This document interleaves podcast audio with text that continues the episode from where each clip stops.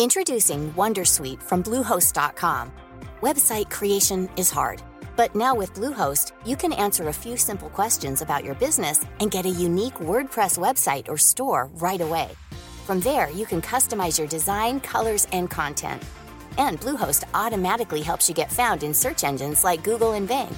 From step-by-step guidance to suggested plugins, Bluehost makes WordPress wonderful for everyone. Go to bluehost.com/wondersuite. Say hello to a new era of mental health care. Cerebral is here to help you achieve your mental wellness goals with professional therapy and medication management support. 100% online. You'll experience the all new Cerebral Way, an innovative approach to mental wellness designed around you. You'll get a personalized treatment plan from a therapist, prescriber, or both in a safe and judgment free space. Your cerebral therapist or prescriber will outline a customized plan with clear milestones along the way so you can get to feeling your best. With Cerebral, you're not alone in your mental health journey. We're here to empower you to live a fulfilling life. So take that first step towards a brighter future and sign up today at cerebral.com slash podcast and use code ACAST to get 15% off your first month. Offer only valid on monthly plans. Other exclusions may apply. Offer ends July 31st, 2024. See site for details. Om man har en summa pengar som ska investeras, då är det statistiskt korrekta svaret att investera allt på en gång. Sen kan vi ibland uppleva att det emotionellt känns bättre att sprida ut över tid, men då tror jag faktiskt en bättre lösning är att sänka risken. Du lyssnar på Rika Tillsammans-podden som handlar om allt som är roligt med privatekonomi. I den här podden får du varje vecka ta del av konkreta tips, råd, verktyg och inspiration för att ta ditt sparande och din privatekonomi till nästa nivå på ett enkelt sätt. Vi som gör den här podden heter Jan och Caroline Bolmesson. Idag är det dags för avsnitt 256 och idag är eh, temat eh, investera allt på en gång eller sprida ut det över tid. Eller liksom också frågan så här, när ska man investera? Särskilt nu när börsen är liksom billig eller när den är dyr eller liksom så här, om man har en summa pengar liksom Mm, vid, vid sidan. eh, Ja. mm. Och det kan antingen vara att man har fått ett arv eller man har sålt ett boende eller man har sålt sitt företag eller Ja, jag, liksom- men jag förstår precis varför vi tar detta nu, Ja. eftersom det är lite så ostadigt på, på börsen. Eller jag vet inte, jag säger det, men Där- du var, Nej, det var inte... säg vad du tänker. Nej, men jag tänker att detta är också så del sex i vår, eh, vår serie Just Keep Buying. Ja. Vilket är lite roligt för vår vän Caspian var så här, Jan, kommer du ihåg när du sa att detta skulle vara så ett av två avsnitt eller ett av tre och nu är du inne på sex. Ja. Eh, Mm. men, men detta är ju liksom helt enkelt vår eh, tolkning och försvenskning av Nick Maggiulis bok som heter Just Keep Buying. Han har ju bloggen Off Dollars and Data. Mm. Och jag påstår att detta är faktiskt en av de bättre böckerna jag har läst på senare år. Kring, Bara generellt om investering Ja, men om ekonomi. sparande. Ja, liksom, Privatekonomi. Ja, alltså, precis. Vi har, ju, vi har ju pratat i de tidigare avsnitten, och det, detta avsnittet är helt fristående. Liksom, det är dessutom en ominspelning av avsnitt 92, som vi Ja. gjorde för typ eh, ja, men fyra år sedan eh, på, på samma ämne. Men jag, nej, men jag gillar, för att jag gillar att han pratar om rätt sak, att, eh, om rätt saker istället för att många böcker handlar om, så här, om en nyans och det som inte gör så stor skillnad egentligen, medan till exempel bara den här förenklingen eh, som Jonathan S. eh, Stoltzenberg sa till mig vid något tillfälle, så här, lita aldrig på någon som inte kan göra ett ämne betydligt, betydligt enklare för nybörjaren, men även kunna visa på nyanserna för experten. Mm. Eh, och, och boken är på något sätt sammanfattad i, så här, okay, vad är det enda man behöver tänka på? Ja, men det är fortsätt investera oavsett vad, vad som händer. Mm. Men sen är det som i detta avsnitt, vi kommer att prata ganska mycket nyanser, så vad ligger bakom Just Keep Buying? Gäller det även mm, liksom med tiden? Att okej, beroende på hur marknaden står, oavsett om den är billig eller dyr, ska man fortfarande göra Just Keep Buying? Så att det Ja. blir mycket nyanser idag. Och det blir liksom de här frågorna, okej, så jag har en summa pengar som jag skulle vilja investera, hur gör jag det? Eller när ska jag göra det? Eh, Och eh, och sen så den vanligaste invändningen, för då brukar jag alltid säga så här, men det finns två svar på denna frågan. Och sen kommer alltid invändningen så här, okej Jan, jag vet, jag har läst det där, jag har hört det där, men gäller det även nu? Liksom. Mm. Eh, Så att den Ja. frågan kommer vi ta. Och som sagt, eh, detta är en ominspelning eh, av avsnitt 92, så det kan vara så här att du lyssnar på detta och tror att det är avsnitt 92, men det, det är Men rätt. är, är det, blir det exakt samma? Det blir det inte. ju. Nej, det blir Nej. förfinat. Förfinat, liksom. ja. ja. Så att eh, detta liksom handlar, eh, detta kommer gå igenom, vi tar avstamp i Nick Majulis bok, eh, vi tar, och sen så tittar vi på lite vetenskapliga rapporter, vi tittar på rapporter från Vanguard, vi tar eh, guldkornen från avsnitt 92 och sen tittar vi dessutom på hur det funkar i Sverige på den svenska marknaden. Eh, så att det blir lite, lite blandat. Bra. Och, och sen också lite diskussion kring liksom forumet. Mm. Och sen tänker jag, eftersom detta liksom ligger ganska nära, till exempel till skillnad från förra avsnittet som var ganska liksom mjukt, och vi pratade om liksom känslor och liksom hur förhåller man sig till sin portfölj och, och den Ja. typen, så är ju detta mer liksom konkret hur man ska göra. Då är det viktigt att veta att liksom, detta avsnittet bygger på mycket på statistik, eh, på historisk avkastning och det är inte en garanti för framtida avkastning. Och när man investerar så måste man vara medveten om att aktier kan minska, och öka i värde och i värsta fall kan man förlora hela sitt kapital, även om det är osannolikt med liksom indexfonder så som vi pratar om. Och att detta är inte finansiell rådgivning och eh, det säger sig självt också att eh, detta materialet har vi liksom sammanställt från Nick Majulis bok, från Vanguard, från egna simuleringar eller egna beräkningar och lite liksom, och forumet. Så att, Ja. så att detta är så att istället för att du behöver lägga ner liksom massor av tid på research som jag har gjort, så kan du få liksom svaren direkt. Så mer, mer villkor finns på riketsammans.se. Och sen tänkte jag faktiskt att för en gångs skull ge lite sammanfattning eller ge de två viktiga svaren och sen kan vi nörda i nyanserna. Det brukar du väl göra? Nej, inte så ofta, men jag, jag vet inte, jag fick den här feedbacken från en läsare som var så här, Jan, din podd och, eller er podd eh, och, hemsida är jättebra. Det är sånt där som man borde göra, men som jag gör sen för att det är liksom för långt. Ja. Och så fick jag så bara, ah shit, det där måste vi göra något åt. Och så tänker jag så här, okej, men om man får liksom det, det man behöver, 80 procent av det man behöver inom 10 minuter, så kanske man har... Så man klar sen? Så är man klar sen och så kan man, behöver man inte lyssna Har på liksom, nör, nörderiet. Liksom. Men om man tittar på den här frågan, okej, ska jag investera allt på en gång eller ska jag sprida ut det? Så finns där, liksom, jag skulle säga två eller tre typer av rätt svar. Eh, det, det liksom matematiskt korrekta svaret är investera allt på en gång. Vi kommer att prata om varför det, är, eh, varför det är lönsamt. Det korta svaret är att marknaden tenderar att gå upp och ju mer upp den går, desto liksom mer tid, spelar tiden roll. Så ju fortare du investerar, desto mer tid är dina pengar investerade, desto mer Ja. kommer de gå upp. Precis. Problemet med det matematiskt korrekta svaret är att det kan vara emotionellt fel. Att då kan det emotionellt korrekta svaret vara spritt ut över tid, för att det är inget som är så sugigt som att man investerar allt på en gång och sen faller marknaden och sen i värsta fall tar man ut, man freakar ut, tar ut alla sina pengar och så har man förlorat för att det gick ner och man har missat uppgången. Mm. Eh, Så att, det blir liksom, Ja. så att det blir ett emotionellt svar. Men det kan också vara så att man gör en kombination av ovan, att man, jag brukar ibland säga, men sätt in hälften direkt och hälften sprider du ut eller liksom sådant. Och sen kan man naturligtvis kontakta en finansiell rådgivare och få lite hjälp med någon som håller en i, i handen, eh, tänker jag. Och sen det som är nytt i detta avsnittet som vi inte pratade om i avsnitt 92, eh, var faktiskt en eh, sån här nyans som han Nick Majuli skriver om.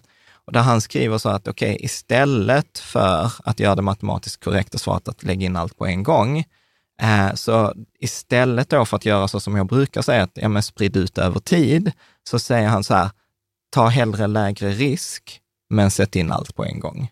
Så att, att Ja, då ja. kan det snarare vara ett tecken på att om, om det känns jobbigt emotionellt att göra matematiskt rätt, så kanske det är ett symptom på att du ligger fel i risk. Så vi kommer att prata om, prata om det också. Så att detta är lite, lite sammanfattningen. Eh, och sen är det precis som vanligt att vi har ju då Riket Sammansforumet. Och alltså, jag har ju sagt det så många gånger, jag älskar ju forumet, jag älskar människorna där. Ja. För att man får så mycket mervärde. Och, eh, och jag nördade lite att när jag gjorde research och satt med mina Excel-filer liksom så mitt i natten, så var jag så här, fan jag kommer inte kunna ha med alla mina diagram i detta avsnittet, men jag har ändå gjort dem, så var kan jag lägga dem? Ja, så och la- finns forumet. Och där finns det ju också människor som uppskattar allt. Ja. extra jobbet. Ja, men exakt. Eh, och då blev det en diskussion kring detta och eh, då, då är där en läsare som heter Nestor. Mm. Och det roliga med Nestor är att eh, han är typ 70 plus, är i pensionen nu Ja, och det är bra, han har varit med länge. han har varit med länge och framförallt så har han jobbat på bank Mm. typ hela sitt liv. Det är jättebra. Ja, och, eh, och eh, då skrev han, då, då hade vi den här diskussionen om så här vad som är statistiskt rätt och sen är det några liksom också ingenjörer, vi kommer läsa lite mer feedback, eh, som hade vissa åsikter. Eh, Då. Men då tyckte jag att liksom Nestors kommentar var så pass bra att vi kan faktiskt unna oss att, liksom att läsa, läsa hela den. Ja. Och sen kan man kolla, man kan läsa hela tråden, jag kommer att länka till den. Mm. Ja. Ska jag läsa då? Ja. Nu kan jag bara i och för sig relatera till verkligheten. Så här fungerade det för mig när jag var privatrådgivare för väldigt många år sedan och detta har knappast ändrats. Många privatpersoner är livrädda för aktiemarknaden och, de, eh, och att de ska förlora pengar. Körde man varianten med månadssparande blev kunderna oerhört mycket lugnare och många hoppade på tåget. Gick fonden ner i värde var de nöjda med förklaringen att nu köper du billigare och billigare. Hade jag förmått dem att sätta in en större summa på en gång om börsen hade gått ner markant, då hade de blivit oerhört oroliga. Jag är fullkomligt övertygad om att många hade bytt bank. Oerhört få kunder är intresserade och eller kan beskriva sannolikheter. De kan däremot i klartext se hur fonden har utvecklats. Jag kan försäkra att en förklaring till kund att en klumpsumma var bättre på grund av sannolikheten eh, på grund av sannolikheten när fonden hade gått ner inte varit lyckad. Jag har jobbat med gemene man, medelsvensson, verklighetens folk eller vad vi nu ska kalla Sveriges genomsnittsbefolkning för. Jag försäkrar att oerhört få är mottagliga för några avancerade teoretiska resonemang. Däremot har det varit oerhört ehm, Lyckat. lyckat att få dem att komma igång med ett månadssparande. Det finns även möjligheter att de efter rikt, eh, några år gör en större engångsinsättning. Försöker man med detta på en gång eh, blir det lätt platt fall. Mm. Mm. Jag tycker att det är liksom ändå en, en superfin liksom sammanfattning Ja, av... det är det och jag tycker också det är jättebra att Nestor har jobbat på bank och varit med så länge och liksom sett eh, hur det går till i verkligheten. Alltså, vad, vi är inte mottagliga för avancerade resonemang. Vi vill att det ska vara enkelt. Vi vill helst inte förlora pengar Nej, på men, kuppen. nej, men precis. precis. Och, och det är ju jättemycket tillit också när man pratar med en bankman som man upplever hjälper en. Ja. Eller liksom, för, alltså man känner sig trygg med. Ja, men Mm. precis. Så att, eh, så att där, där är liksom så, så att även om vi nu kommer nörda i liksom statistiska svaret, när överpresterar en engångsinsättning mot, Mm. en, eh, mot en utspridning över tid, så tänker jag så att detta är så viktigt att hålla i, i huvudet. Och detta är liksom typisk avvikelse från det Nick skriver. Liksom för han är Ja. så här, detta är statistiskt rätt, gör så här, medan jag upplever också lite som nästa, när man träffar människor där ute så behöver man ibland inte göra det som är liksom statistiskt rätt. Och sen var det ytterligare en eh, JFB-läsare, som Mm. kommer han som hjälpte oss med pensionsavsnittet. Japp. Och då skrev han också så här att, att jag tror att andra aspekter på den här frågan är till exempel att hur stor är summan? Att det är väldigt stor skillnad att om jag ska liksom investera 10, alltså säga att jag har en miljon investerat och jag får 10 000, då behöver jag inte sprida ut de 10 000. Eller om jag får liksom 100 000, alltså 10 procent av mitt kapital, eller om det är så att jag har 100 000 investerat och sen får jag 2 miljoner i arv. Alltså att en engångs, det är stor skillnad i hur man reagerar beroende på beloppet. Ja. Och sen skriver han också att det är en stor skillnad på hur man fick summan. Att eh, liksom, det är en skillnad för det som arv eller liksom som en engångsgrej. Eller om det är en bonus jag kommer få varje år. Mm. En med. Så att det är också så här, för att om jag får ett arv, då är det så här, ja du kommer sannolikt inte få fler sådana arv. Och då, och då blir det dessutom, ett, som Moa har pratat om, ett känslomässigt paket eh, med, med de där pengarna, så att vi är aldrig rena, så att säga, utan det där. Och sen så naturligtvis skriver han personlighet och risktolerans. Vad är jag liksom, eh, vad har jag för risk? Är jag, har jag upplevt eh, en börskrasch? Till exempel vissa, vissa eh, finansiella rådgivare, mig, in, nu är jag inte finansiell rådgivare, men jag håller med om detta resonemanget, att istället för sådana när man pratar om så här riskformulär, man ska fylla i så här, hur eh, liksom, tänker du om eh, volatil standardavvikelsen är 10 procent eller så här, helt meningslösa frågor. Eh, utan en mycket bättre fråga är så här, hur reagerade du 2008? När börsen mm. föll. Hur kändes det? Ja, och, men även ja. den frågan i sig är värdelös för att min ekonomi 2008 och idag är helt olika. Jag är en annan person idag än 2008. Ja, och kommer du ihåg det ens? Liksom? Ja, alltså, precis. För jag har nog aldrig varit i kontakt med min... Eh, 2008? Ja, med min 2008. för jag, jag liksom investerade inte aktivt så som du gjorde då. Ja. Men eh, alltså man vet inte sin risktolerans. Nej, nej precis. Men, nej, men, det är men, jättesvårt men, att säga något om den ju. Ja, eh, och sen, eh, sen naturligtvis handlar det om tidshorisont. Eh, liksom, det är stor skillnad på om jag ska investera pengarna 3 till 5 år eh, eller 0 till 2 år. Då ska de inte ens vara investerade. Eller om det är pension för 20-30 års sikt. Så, att, ja. så att där, är liksom, där, där kommer in andra aspekter på det här och naturligtvis även kunskap och erfarenhet och kompetens. Så det är roligt, så JFB, han sammanfattar det, han skriver så här, så i extremerna så kan du läsa. Nej, det är för litet för mig. Okej, okay, men då skriver han så här, en erfaren person med lång tidshorisont som är ganska riskbenägen, som plötsligt fått en bra summa pengar, men det är ändå en mindre andel av det totala kapitalet. Absolut, kör in allt eh, på en gång som en klumpsumma. Medan så skriver han så här, medan en rookie som tänker på att använda pengarna om ett fåtal år, som är lite velig, så skriver han i parentes som jag, och plötsligt fått ett fett arv eller närstående som dubblar personens kapital, då måste det vara rimligt att pytsa in kapitalet under en längre period. I ett extremt fall kanske till och med flera år för att skapa just erfarenheten och inte chicken out. Ja. Liksom.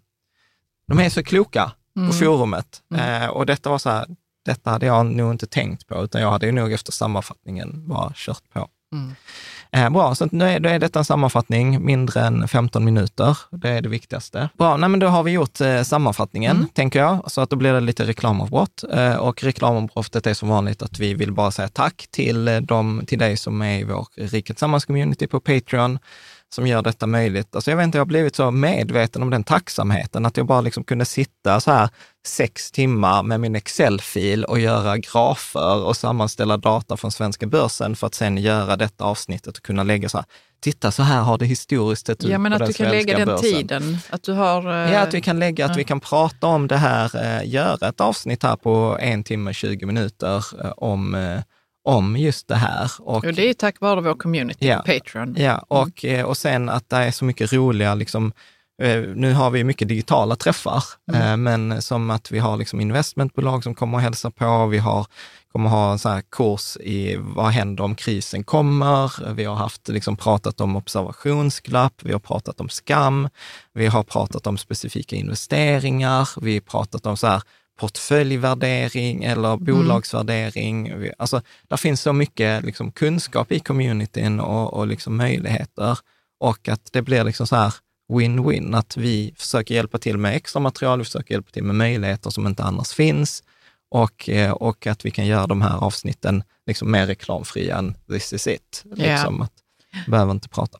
Eh, så att man går in på patreon.com tillsammans eller klickar sig via, detta, via länken i beskrivningen. Och sen när man börjar, det som de flesta väljer är så 75 kronor ex moms per månad, men man kan välja ett annan, annat belopp. Om man är student till exempel, så kan man välja 10 kronor i månaden. Om yeah. man vill det. Och det är ingen sån att du får mindre, utan jag är så här, vi är på olika delar i vår ekonomiska resa och man kan bidra. Man får ändå tillgång till samma material. Ju. Ja, mm. precis. Mm. Så att eh, tack till dig som är Patreon och till dig som inte är där. Hoppas att vi ses där, bara prova på, eh, mm. tänker jag. Bra, då tänker jag att då hoppar vi ner liksom i nyanserna och lite nörderiet. Mm. Och eh, kapitlet i, i hans bok, då är vi på 13 av 20. Så att, yes. så att jag tror att det brukar bli ett avsnitt per två kapitel, så vi har kanske fyra, fyra avsnitt kvar, eller tre. Men eh, då, heter, då är sammanfatt, han själv sammanfattar kapitlet så här. Buy quickly, sell slowly. Alltså så här, när du ska in i marknaden, köp din position snabbt. När du ska ut ur marknaden, eh, sälj av den långsamt. Och så motiverar han det så här, så du kan läsa. Mm. Since most markets are expected to rise over time, buying quickly and selling slowly is the optimal way to maximize your wealth. If you don't feel comfortable comfortable with this, then what you're buying or selling might be too risky for you. Ja. Så allt bygger ju på att vi har en förväntan om att marknaden ska gå upp över tid. Och om vi har en förväntning att saker ska gå upp över tid, då vill vi köpa så fort som möjligt för att det kommer gå upp över tid. Mm. Och om jag ska sälja, då vill jag sälja över så lång tidsperiod jag bara kan, eftersom det kommer, jag har en förväntan om att det kommer gå upp över tid. Ja. Liksom. Och det går ungefär, tror, sex av tio eh, gånger går det upp. Mm. Och, och det är lite roligt för att Nick då, apropå att förenkla, så refererar han till Hans eh, Rosling och så säger han liksom så att i vissa områden så kan man liksom återigen, man kan nörda ner och ha hundra mätpunkter. Men Hans Rosling var ju väldigt duktig på att istället för att visa ett helt batteripaket av nyckeltal för ett land, så sa han så här, nej men vi kan titta på barnadödlighet. Ja, utvalda punkter. ja. Utvalda och Mm. så sa han så här att just den här punkten, barndödlighet, sa väldigt mycket. Så att, kan du läsa Ja. vad han skriver? So this number 14 tells us that most families in Malaysia have enough food. Their sewage, sewage system doesn't leak into their drinking water. They have good access to primary health care and mothers can read and write. It doesn't just tell us about the health of children, it measures the quality of the whole society. Ja. Mm. Så att liksom med ett, ett nyckeltal kan man dra väldigt många slutsatser.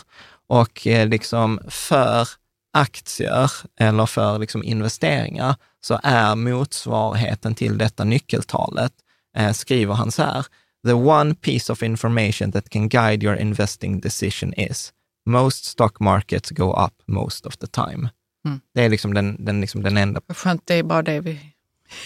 ja, men Jo, men det- jag det- har också tänkt det, att varför ska jag hålla på liksom? Ja. De går, det går upp ändå. Ja, men Ja. precis. Det, är, men det, är- det, är en- det är en Det oroar enkelhet. mig, jag behöver inte oroa mig. Ja. Ja. Warren Buffett på, var inne på liknande tema. Du kan läsa vad han Mm. har skrivit. Ja. In the 20th century, the United States endured two world wars and other traumatic and expensive military conflicts. The Depression, a dozen or so recessions and financial panics, oil shocks, a flu epidemic, and the resignation of a disgraced president. Yet the Dow, the Dow rose from 66 to Ja. 11,497. Ja. Och. Dow Jones är det väl? Ja, det är amerika, precis. Det är Mm. amerikanska börsen där man mäter i punkter. Mm. Så att det har liksom gått från 66 till typ 12 000. Alltså det är typ Under, eh, under, under 1900-talet. Ja. Och det är ju liksom flera hundra gångers utveckling. Mm. Liksom. Så att, och detta är liksom, för, för dig som tittar, eller för dig som bara lyssnar, så tänkte jag ha en graf. Det finns alltid ett bildspel som det Mm. finns en länk till som du kan titta på. Men annars ska vi bara beskriva grafen. Och denna grafen är en graf från 1950 till 2013 på amerikanska börsen, där man just har lagt in alla de här kriserna. Eller Ja, liksom de mest kända så här, med mycket liten text, Ja, alla Ku- kriser. Kubakrisen, Koreakriget, Vietnamkriget, Sovjetunionens fall, eh, bombningen i Libyen, Nixon eh, som eh, avgår som president, eh, Irak, båda Irakkrigen, eh, finanskrisen 2001. 2008. Mm. Och oavsett, trots alla de här, så ser man väldigt tydligt att börsen går upp. Ja, och, och det är inte bara liksom att den går upp beskedligt, utan den grafen som jag faktiskt har, du som tittar på det, svårt att notera, men att grafen är logaritmisk.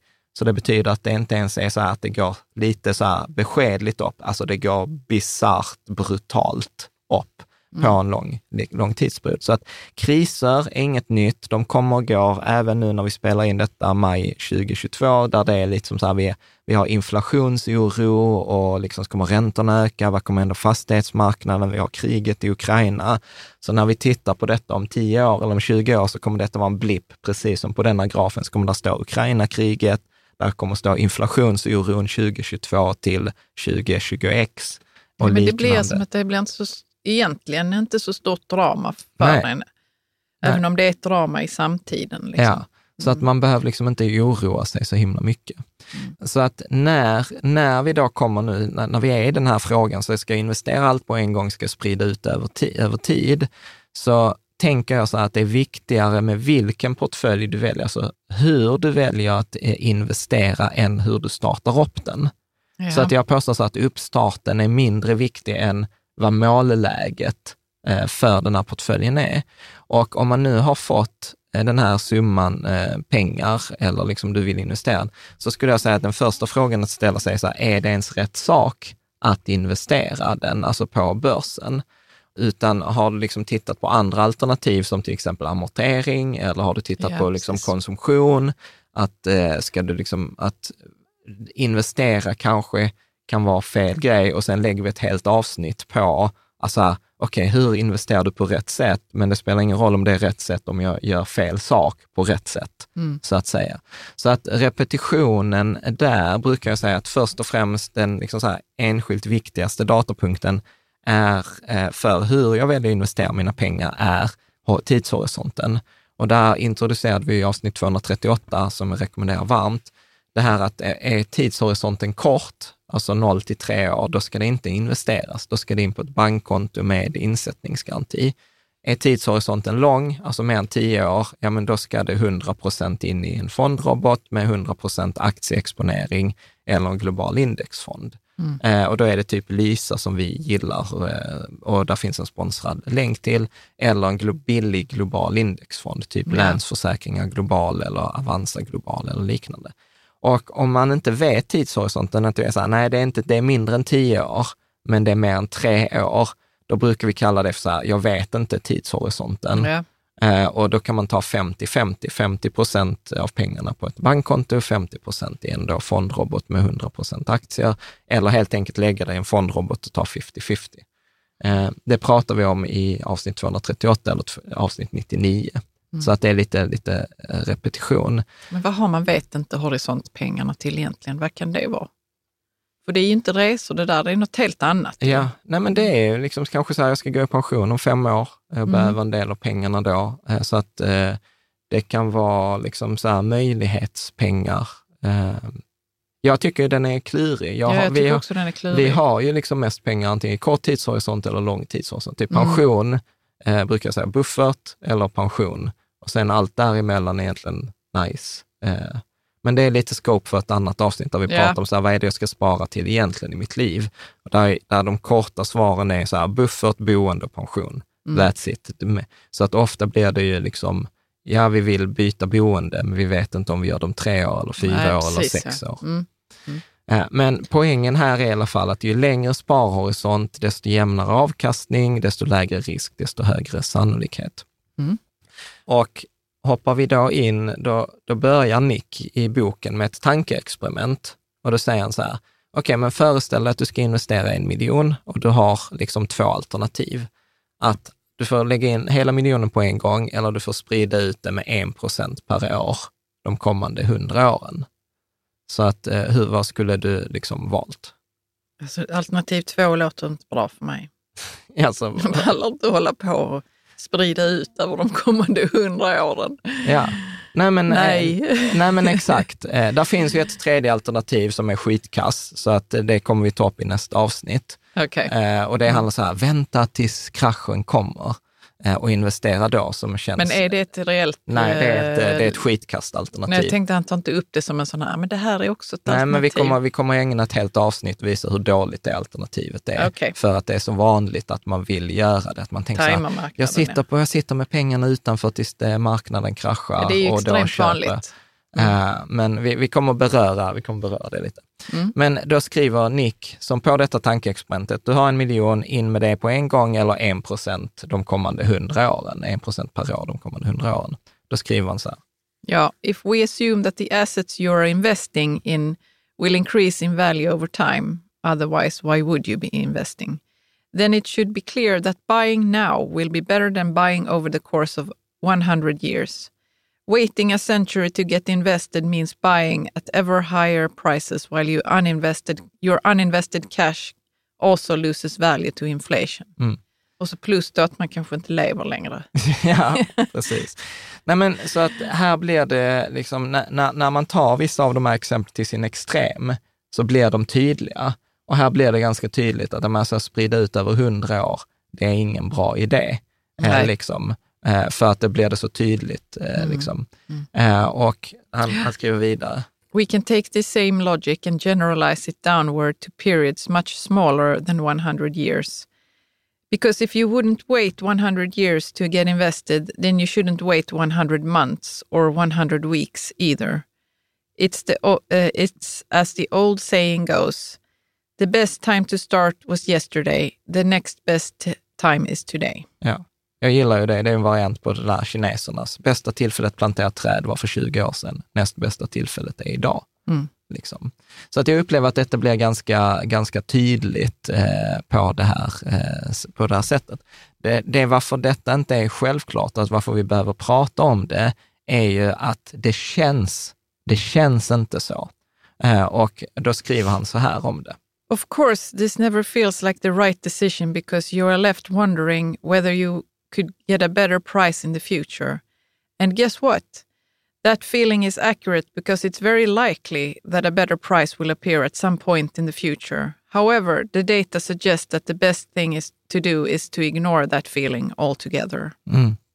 Precis, för att man känner liksom så här, jag har rädslan, detta pratar inte han om i boken, utan detta är min egen tolkning, eh, är ju att vi är rädda för känslan av ånger. Mm. Att jag kommer göra någonting där jag kommer ångra mig och kanske inte ens många gånger kommer ångra mig för att jag har gjort en dålig affär. Det är ofta så att vi slår på oss eh, själva. Men, men liksom än värre att, att jag var dum.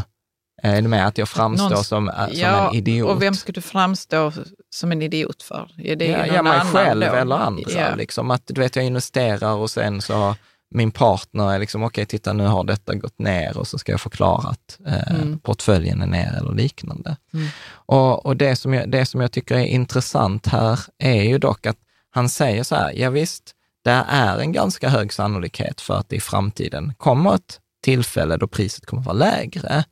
Men att liksom datan och det, det matematiska kommer att visa att det bästa man kan göra är att liksom så här, okej, okay, jag fick denna känslan, jag skiter i den.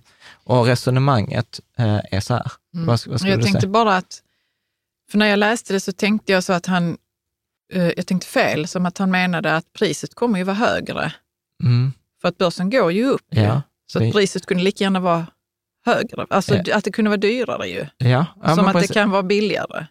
Ja, nu, nu, ja precis. Nu, nu är det lite förvirrande, men låt oss titta ja. på, på det. Ja. Så att om man tar en slumpmässig börsdag mellan 1930 och 2020 på mm. den amerikanska börsen, för det där är liksom mest data och enklast att få tag på. Och då tittar vi på Dow Jones, då är sannolikheten 95 procent att någon dag i framtiden så kommer, din, eh, liksom, kommer du ha en bättre kurs. Med? Ja. Ett bättre, alltså ett lägre pris Okej. Okay. Är, är du med? Och, men, liksom så här, ungefär en av 20 börsdagar, det vill säga en gång per månad eller 12 gånger per år, kommer du ha möjligheten att göra ett kap. Med att då är det billigare än vad det är idag. Problemet är att de andra 19 dagarna kommer du ha möjligheten liksom för att besöka Ångerns tempel, det vill säga att 19 dagar kommer det vara högre och en av 20 dagar kommer det vara lägre. Introducing Wondersuite from Bluehost.com. Website creation is hard, but now with Bluehost, you can answer a few simple questions about your business and get a unique WordPress website or store right away. From there, you can customize your design, colors, and content. And Bluehost automatically helps you get found in search engines like Google and Bing. From step-by-step guidance to suggested plugins, Bluehost makes WordPress wonderful for everyone. Go to bluehost.com/wondersuite. Men om vi liksom tittar på det är att det är oerhört svårt att sitta och vänta på den här dagen. För att om eh, liksom medianen, för att hitta en bättre kurs, alltså med liksom att aktierna rör sig, så medianen att, att hitta en eh, bättre kurs är två dagar, mm. men genomsnittet är 30 dagar. Så att då, jag kommer till detta, detta är, det får man hålla två tankar i huvudet. Så det betyder att även om medianen, alltså det mittersta värdet innan jag får ett bättre kurs än vad jag får idag, är två dagar, så är det någonting, alltså outliers, alltså sådana extrema värden där det ibland tar mycket, mycket längre tid som drar upp medianen från 2 till 30. Ja. Är du med? Ja. Och eh, eh, då är liksom problemet är att det kan hända att det billiga priset aldrig inträffar. Mm. Att, att det liksom, vi är på en permanent högre nivå. Och det andra är att det kan ta extremt lång tid innan det här billigare priset kommer. Att till exempel om man ville liksom köpa då när finanskrisen bottnade ut 9 mars 2009, så det senaste tillfället då börsen var på samma nivå som 9 mars 2009 var 14 april 1997. Mm. Så att om man satt där i liksom april 90, eh, liksom 97, eller efter den eh, 14 april, säg 15 april 97 framåt, om man tänker så här, ja men där är en median två dagar och ett genomsnitt på 30 dagar innan jag kan komma. Det är lite. bara att vänta lite. Så hade du fått vänta i, i över 12 år. Ja. Och, och jag påstår så här att det, Rätt är- lång tid. Ja, det påstår att liksom så här, ingen, ingen hade ju suttit och väntat i 12 år med pengar på sidlinjen. Nej, för att köpa in också, sen. Ja, Liksom. Och då pratar vi inte ens om liksom det man har förlorat på inflationen, på Nej, 2 precis, procent ja. på de 12 åren. Så, att, så att det är liksom, i, i teorin, när man tittar på facit så ser det väldigt enkelt ut. Så här, ja, men det är hög sannolikhet för att du någon gång i framtiden kommer ha en lägre kurs. Men du vet inte när den kommer, du vet inte på vilken nivå. nej. Och därmed är det bästa man kan göra att investera liksom idag. Mm. Och det är detta som också gör att många, särskilt i början, att man upplever att tajma marknaden är så attraktivt. Att ja, men jag sitter på sidlinjen och väntar tills det blir billigare. Att det är väldigt liksom, teoretiskt enkelt att förstå, men det är så extremt svårt i praktiken. Mm. Liksom, ja, det är klart att du vet, eh, folk eh, för tre, eller kommer jag när jag brukar säga så här, fem år sedan, eh, kunde väntat och liksom köpt vissa aktier eller fonder idag. Vi hade det uppe i något avsnitt att till exempel ett Swed, Tinny Ny Teknik så har ju inte slagit en vanlig globalfond just nu. nej. Men, men då hade man liksom fått sitta och vänta liksom, de här åren på att det ska inträffa. Mm. Så att eh, då skriver Nick Maggiulli så här. Yeah. As a result, the best market timing approach is to invest your money as soon as you can. This isn't just an opinion of mine either. It is backed by historical data across multiple asset classes and multiple time periods. Ja. Eh, och i nästa avsnitt så kommer vi ha en av Nicks, eh, en av artiklarna han har blivit mest känd för på nätet, heter typ så här, inte ens Gud kan tajma marknaden. Och så har han ett, ett resonemang kring att även om man är Gud och vet hur kursen kommer att se ut, så kommer det vara extremt svårt att tajma marknaden. Intressant. Ja, så det blir Mm. nästa veckas eh, liksom, avsnitt. Mm. Så att då, då, om vi tittar på det, så har vi fortfarande de här två, två alternativen. Eh, och då skriver eh, att om, eller så här, simuleringarna vi kommer att titta på nu, är att jag går in med allt på en gång eller att jag sprider ut över 12 månader. För 12 månader är någon slags rimlig, rimlig period. Mm. Jag vet inte om detta är från Vanguard eller från Nick Maggiulli, men du kan läsa vad, vad det står. Mm. If you invested into the SOP 500 using these two approaches across history, you would find that the average in strategy generally underperforms. Uh, by now, most of the time. Alltså to- så att det är två strategier. Ja. average in är att sprida ut det över tid. ja, Det kallas liksom average in och sen buy now, det är att jag köper allt på samma. Ja. Eh, ibland så brukar man när man läser forskningsartiklar så kallas det ena då DCA, dollar cost averaging, alltså att jag tar mig in över tid, eller lump sum investing, LCI, Mm. eh, att jag investerar allt på en gång. Så här kallar han det buy now och average in. To be more precise, average in underperforms by now by 4% in each rolling 12 month period on average, and in 76% of all rolling 12 month periods from 1997 to 2020. Ja. Så vad han säger här är att, att den här att sprida ut över tid-strategin underpresterar med ungefär 4 procent. Alltså du får 4 procents lägre avkastning på en rullande 12 månaders period eh, i genomsnitt och 76 procent, alltså ungefär tre av fyra gånger, så kommer eh, engångsinvesteringen vara bättre än att sprida ut över tid. Och det är detta som vi, nu är vi inne på det matematiskt eh, korrekta, korrekta svaret. Så att återigen, som vi sa i början av avsnittet, man måste hålla två tankar i huvudet. Det är ett matematiskt svar och just nu är det mycket fokus på det matematiska. Mm. While 4% might, might not seem like much in a year, this is only on average. If we look at the level of underperformance over time, we would see that it can get far worse. Ja. Mm. Eh, så att du får, eh, så att, att ibland, så detta påpekade Night Owl, jag tror jag citerar honom här i avsnittet också, en forummedlem. Då skrev han så här att ibland så tror vi att alternativet är så att, att investera allt på en gång i hög risk och att jag sänker risken med eh, då, att sprida ut över tid.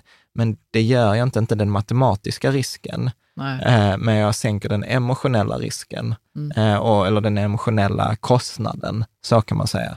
Jag mm. sänker den emotionella kostnaden och om jag genom att sänka den emotionella kostnaden kan undvika att jag freakar ut, ja då, är det, då har jag sänkt risken på den totala. Yeah. Men det är inte som att eh, det inte finns några risker med att sprida ut över tid-strategin. Yeah. Och nu blir det lite så här grafbonanza, så jag tänker att vi kommer inte lägga tid på den, utan den som tittar kan pausa och titta på grafen. För dig som mm. lyssnar så eh, har vi bara plottat eh, liksom då det här 97 till 2020 och så har man tittat, okej, okay, eh, under den här perioden, när var det mer lönsamt med att ha en, lägga in allt på en gång och eh, när var det eh, olönsamt? Och så visar man det på, på graferna och då ser vi att majoriteten av tillfällena så är det mer lönsamt med att gå in på en gång. Det är i princip bara under 2008 och 2001, alltså när vi hade IT-bubblan och eh, finanskrisen som det är bättre med att sprida ut över tid, mm. eftersom när du köper in på toppen och det går ner, så är, säger det sig själv att då är engångsinvestering dåligt. Då är det bättre med att sprida ut över tid eftersom du får lägre och lägre kurs mm. i nedgången. Men alla andra perioder av uppgång är ju eh, engångsinvestering eh, mer intressant. Och det stämmer för perioden 97 till 2020, det stämmer för perioden 1920 till 2020, alltså på en hundraårsperiod. Och nu tittar han ju på amerikanska börsen.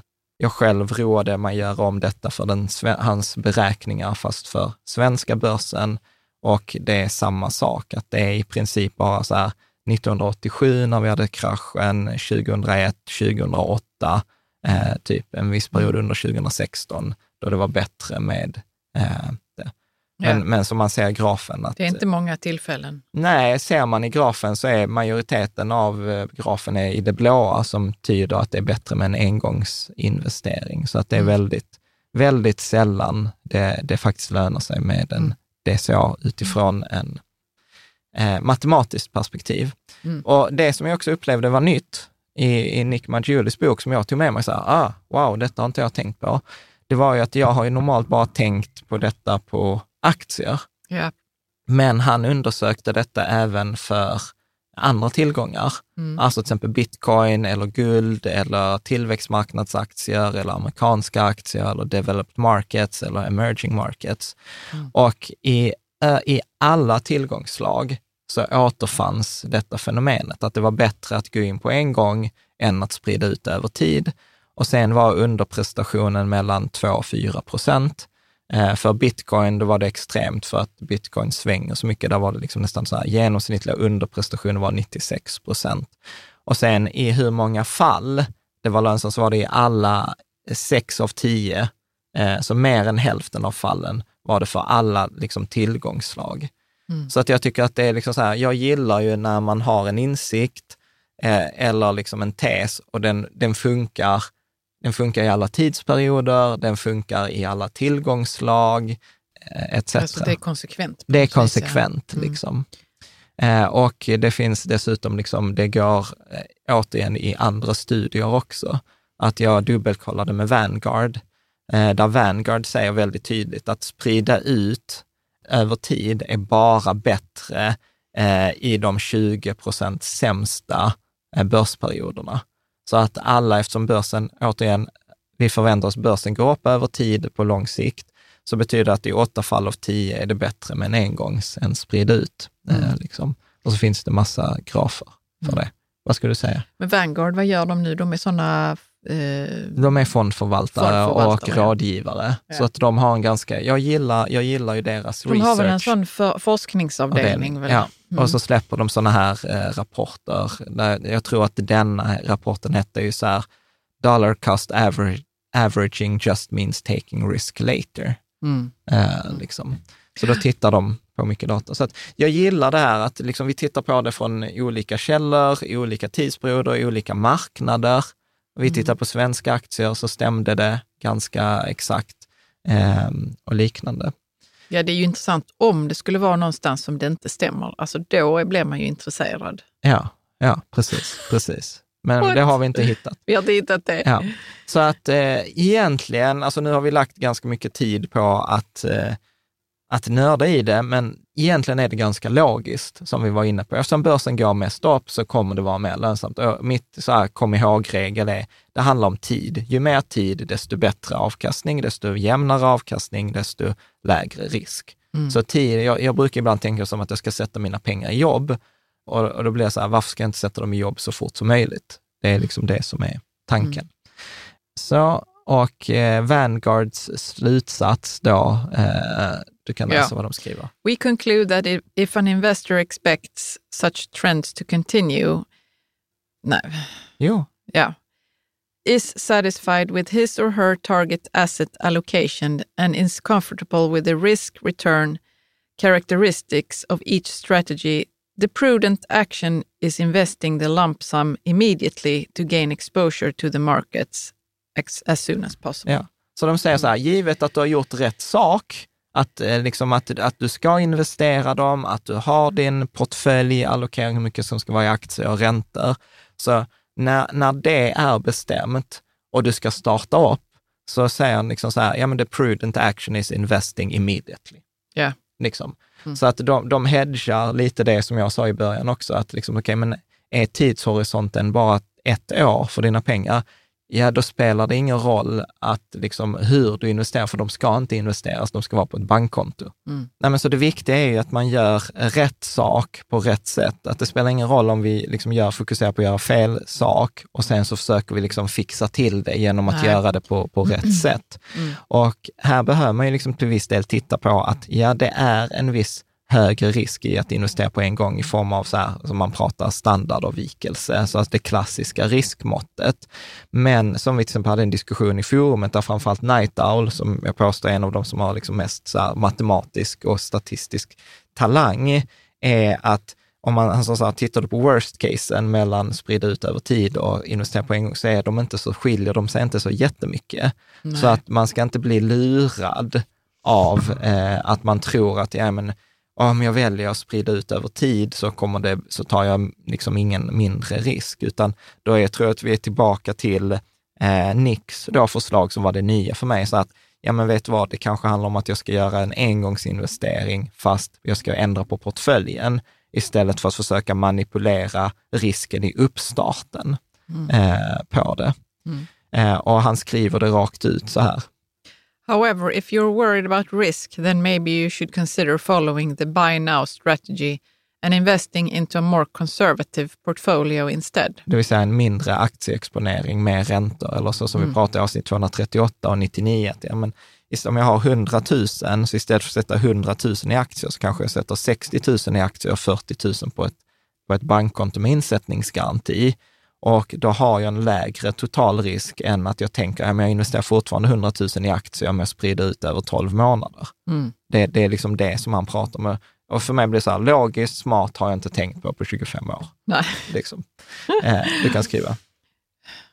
For example, if you originally if originally you were going to average in to 100% US stock portfolio, you could follow the buy now strategy into a 60-40 US stock uh, or bond portfolio to have slightly better returns for the same level of risk.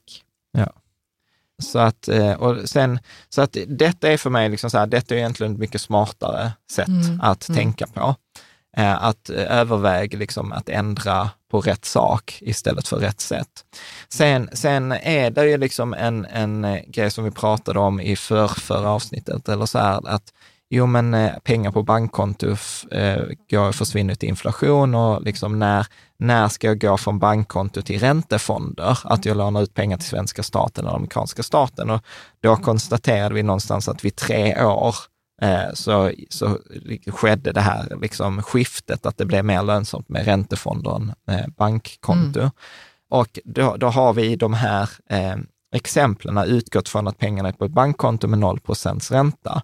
Och då kan vän av ordning invända så här, ja fast om jag hade haft pengarna i en räntefond från början och sen skiftar jag från räntor till aktier, då ska jag ju ha en högre avkastning. Och ja, det sättet blir lite bättre, att istället för att ha en underprestation på 2 till 4 procent, så får man en underprestation på 1 till 3 procent. Mm. Så att det är bättre och i fallen att jag kommer misslyckas, eller inte misslyckas, men jag får en sämre avkastning med att sprida ut i 7 till 8 av 10 fall, så kommer jag bara få en underprestation i 6 av 67 av 10 fall. Ja. Så det blir lite bättre, men jag påstår att detta är åter en sån här nyans som skapar mycket jobb, men som liksom bara marginellt förbättrar siffrorna. Och jag vet inte någon som gör detta. Alltså, jag har aldrig träffat Nej. någon som har sagt så här, vet du vad Jan, jag har investerat de här i 100 procent räntefonder och nu tänkte jag balansera om till aktier. Utan alla kommer från stående i situation så här, jag har pengarna på ett bankkonto för jag har fått ett arv, jag har sålt huset, jag har fått pengar för mitt företag, vad ska jag göra nu? Mm. Men, men så att vi, vi har tagit upp det. Ja, det är bättre att om jag har långsiktigt att lägga in dem på räntefonder. Mm. Men, men det är lite så här, eh, delvis. Bra. Vanguard eh, eh, skriver så här, de tar ju den emotionella aspekten, de har inte alls det här resonemanget som Nick har. Så därför var det så här, kudos till Nick, som var så här, sänk risken istället. Yeah. Så här skriver Vanguard, för de fokuserar på de två olika sätten bara, inte att du ska göra rätt. Mm. If the investor is primarily concerned with minimizing downside risk and potential feelings of regret, resulting from lump sum investing immediately before a market downturn, then DCA must, may be of use. Och då är det dollar cost averaging, alltså sprida ut över tid. Mm. Of course, any emotionally based concerns should be weighed carefully against both one, the lower expected long run returns of cash compared with stocks and bonds, and two, the fact that delaying investment is itself a form of market timing, something few investors succeed at. Ja. Jag upplever så här, det, det, det är ganska tydligt. Mm. Det är inte så, oh, det beror på, men alltså det, det är ganska mm. tydligt. Den, den vanligaste invändningen till det här som jag brukar få, eller vanligast fråga så här, ja Jan, jag fattar, det där fungerar bra i normala tider, men nu, nu när börsen är på rekordnivåer, då är det annorlunda. Nu är det kanske inte ett problem just nu, 20, maj 2022, men eftersom jag vet att folk kommer att lyssna på detta avsnittet om tre, fyra år, eh, så, så kan man ta det annorlunda. Och då, då, då tänker jag två grejer. Det första är att det är naturligt för börsen att vara på topp, att vara på rekordnivåer. Det liksom ingår i att vara börs och att något ska stiga över tid. Vi har en förväntning om att börsen ska stiga över tid och då betyder ju det att vi kommer nå nya liksom, eh, toppar. Och det finns en, liksom här, en graf eh, mellan då amerikanska börsen mellan 1900 och 2016, där man har liksom markerat de här olika topparna. Och jag tror att eh, bara de senaste tio åren, mellan 2010 och 2020, så hade vi över 200 toppar, nya toppar. Och eh, statistiskt så tror jag att det var Arne Talving Kavastup som räknade ut att på den svenska börsen, ett rekord följs i genomsnitt av 42 nya rekord. Ja. Eh, och det är inte liksom intuitivt, utan ofta tänker vi med börsen så här, ja, ja, men eh, när, eh, när, när vi är på ett rekord, ja, det var tåget har gått från stationen. Jag skulle ju varit med innan det blev ett rekord. Det är ju också för att jag upplever det som att om man nu läser finanstidningar och media och så, så är det ju jämnt att vi är på börsrekord eller någonting extremt vill de få det ja, till. Ja, det är ingen som skriver så här, åh, ja. det är en ny rekordnivå, det är helt normalt, det är så Nej, som det ska vara. utan då är det liksom det här narrativet att nu kan det gå ner. Ja, för nu är det på topp, upp som en sol, ner som en ja. pannkaka. Och jag är, jag är jättetrött på det. Jag läser inte ens sådana artiklar överhuvudtaget. Nej. så att jag vill bara liksom så här, det är normalt för Mm. börsen att vara på topp. Mm. Men då kan man ju säga så här, okej, men Jan, det är inte bara på att den är på topp. Det är så här, okej, värderingarna kan vara höga. Liksom att, eh, att investerarna är riskvilliga och villiga att betala mycket pengar för Ja. eh, eh, eh, liksom, eh, de underliggande tillgångarna. Och då finns det ett mått som heter KAPE, nu uttalar jag det för jävligt, men alltså så här eh, cyclical adjusted P, price earnings nyckeltal, Ja. alltså justerat PE-tal. Och då mäter man det och detta är ett tal mellan, 1 och för, då, eh, mellan 0 och 45. Jag tror att det aldrig har varit under eh, typ 5 och det har Ja. typ aldrig varit över 45. Nej. Och det är ett mått på hur mycket du betalar för en krona vinst i en aktie. Så om KAPE eh, då är eh, 10 så betyder det att du betalar 10 kronor för att få en krona i vinst, det vill säga att du har fått tillbaka hela din investering på 10 år i form av vinster. Men så efter 10 år så har du liksom fått tillbaka allt du har investerat. Ja. Är du med? Jag Så att det, är ett, det är ett Mm. mått på hur länge behöver jag vänta på att få tillbaka min investerade Ja. peng i form av det. Eh, och eh, då kan man mäta detta för enskilda bolag och man kan mäta det för liksom börsen i gemen. Och då finns det någon, en forskare som heter Robert Schiller som mäter detta och, man kan ta fram och så plotta detta. Och eh, någonstans, jag tror att normal eh, snittnivån är väl någonstans mellan 15 och 20, brukar man säga att det är normalvärderad. Och det man kan säga att alltid innan börsen har kraschat så har den till exempel då eh, svarta tisdagen 1929, då var eh, den här nyckeltalet 30. Eh, 2001 eh, så var nyckeltalet typ 43. Och nu den senaste, innan vi hamnade i 2022, så tror jag i 2021 så låg vi runt 30. Mm. Så att då kan man ju säga så här att börsen är ganska högt värderad när vi har de här höga nyckeltalen. Ja. Eh, men å andra sidan, till exempel så här, om man kan inte bara, detta är återigen ingen guldmagisk kula, för att till exempel eh, det här nyckeltalet 2010 så var det eh, 15 och sen har det ökat, dubblats de kommande 10 åren. Så man kan inte säga så här, oh, nu är det över 20, nu skiter jag i det, för då kan man vänta i många år innan det kommer tillbaka under 20. Är du med? Ja. Så att det är inget att spekulera. Men det ger i alla fall ändå ett mått på, är marknaden billig som helhet eller är den dyr? Är du med? Kan säga som ett exempel, eh, Tesla har ju från tid till annat varit värderad, haft en sån här P-tal på över 200. Så att om du har investerat en krona, så, eller, eller, eller så här, om du har köpt eh, eh, aktien så behöver du vänta i 200 år innan du har fått tillbaka pengarna på de vinsterna de har rapporterat. Mm. Så det visar liksom att Tesla, det är till exempel en anledning varför många inte gillar Tesla, eh, liksom för att det är väldigt högt värderat. ja, man vill inte gå in och köpa Ja, det. Nej. Ja. Sen kan ju bolaget Absolut. öka sina vinster och växa jättemycket, då minskar ju det över tid. Men skitsamma, det, det är Mm. detalj. Mm.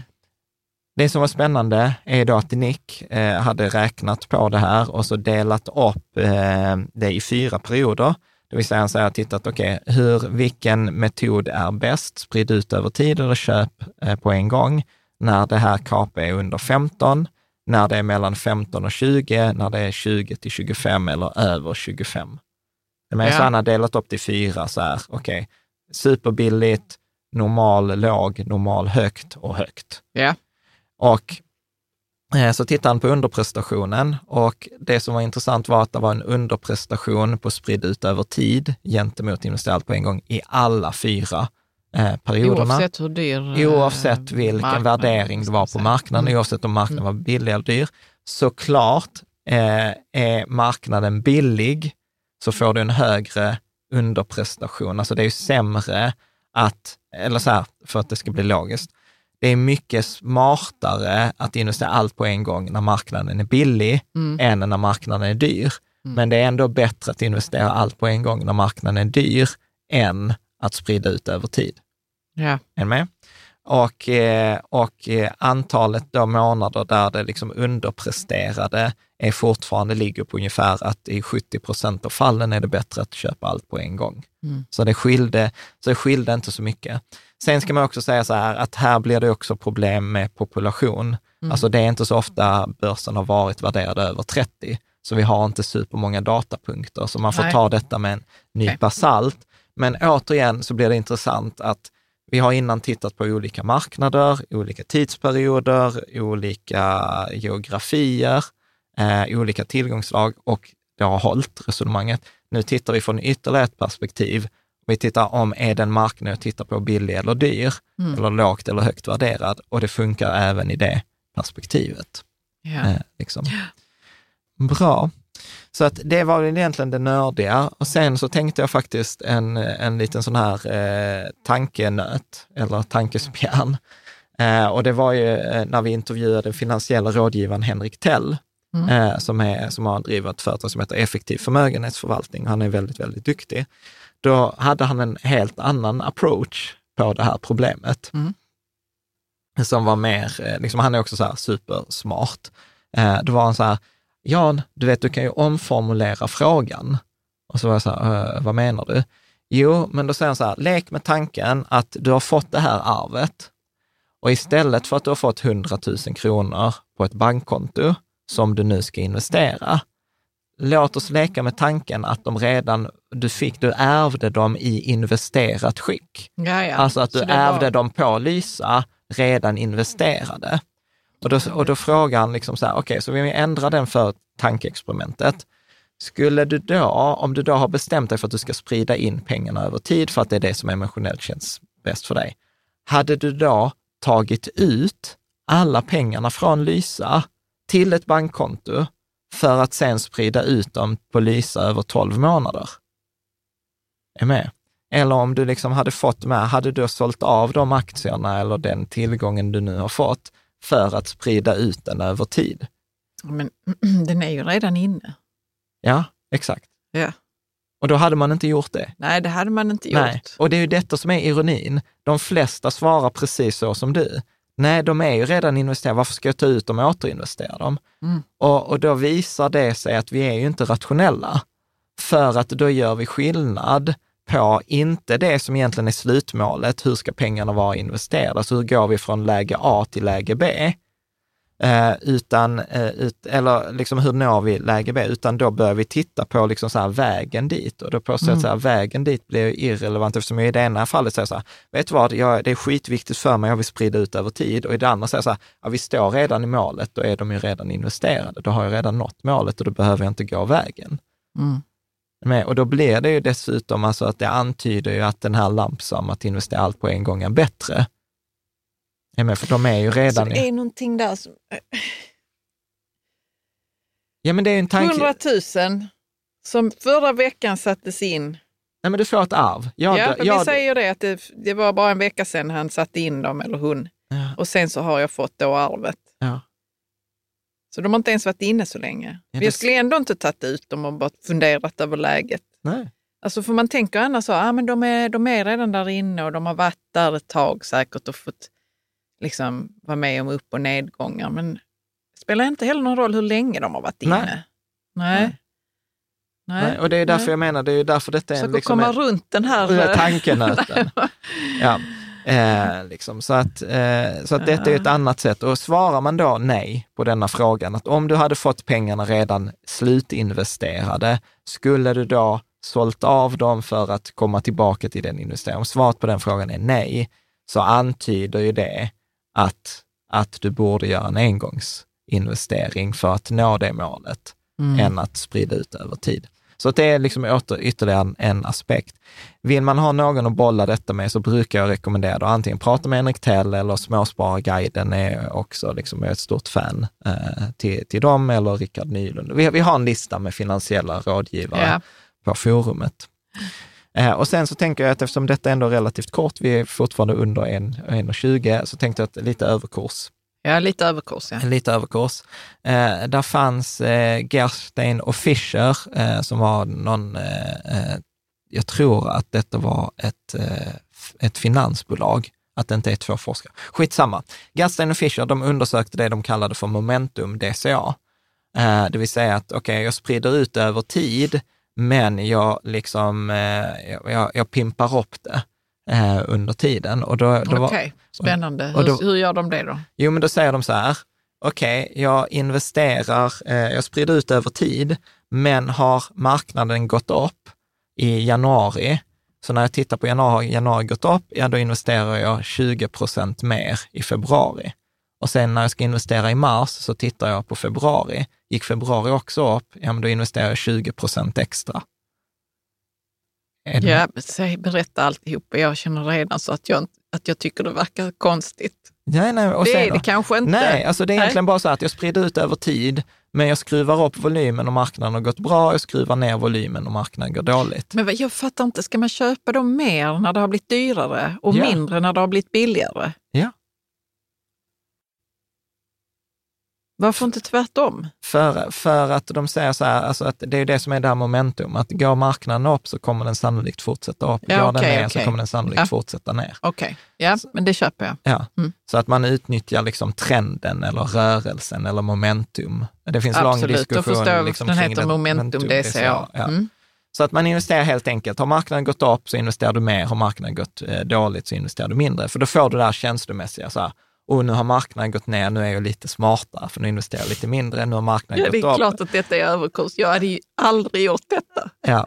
Och, Men det är säkert smart. ja, och, titta, och när de tittade på detta så visade sig detta att detta gav ungefär 2% bättre avkastning än att eh, liksom Ja, men bara det är ändå sprida ut bra över ju. tid. Ja, ja, 2 absolut. procent, det ska man inte förakta. Ja. Mm. Så att liksom, detta var ju liksom ett försök till att kombinera det, liksom, det rationella sparandet med det irrationella beteendet. Så jag tyckte ändå så här, det Ja, var en men liten överkurs på två, dem. två, två minuters överkurs. Ja. Liksom. Sen tror jag inte det, jag känner ingen som har gjort detta, jag själv pallar inte. Jag har så här automatiskt Men månadssparande. om du skulle få en stor klumpsumma pengar, jag, kanske tror, du skulle göra på detta sättet. jag tror Har du inte känt dig smart ändå? nej, Nej? Nej, jag tror, jag tror att, om jag ska säga handen på hjärtat, så tror jag att eh, de fem frågorna vi tog i början med JFB hade nog avgjort mer för mig.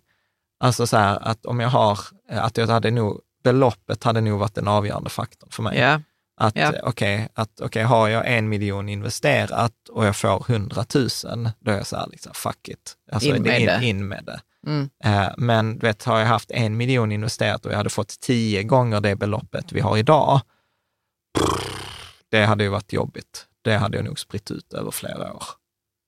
Eller över en längre tid. Så att jag, jag har fattat att jag är irrationell. Vi får prata om det ifall det händer, Jan. Du är Ja. utanför marknaden. Ja, ja. Ja, absolut. Men, eh, men jag har ju sett, alltså så här, jag har ju sett hur jag har reagerat i nedgången. Det pratade vi om i Mo, med Moa om i förra avsnittet. Så att jag är ju lite Mm. dum i huvudet. Mm.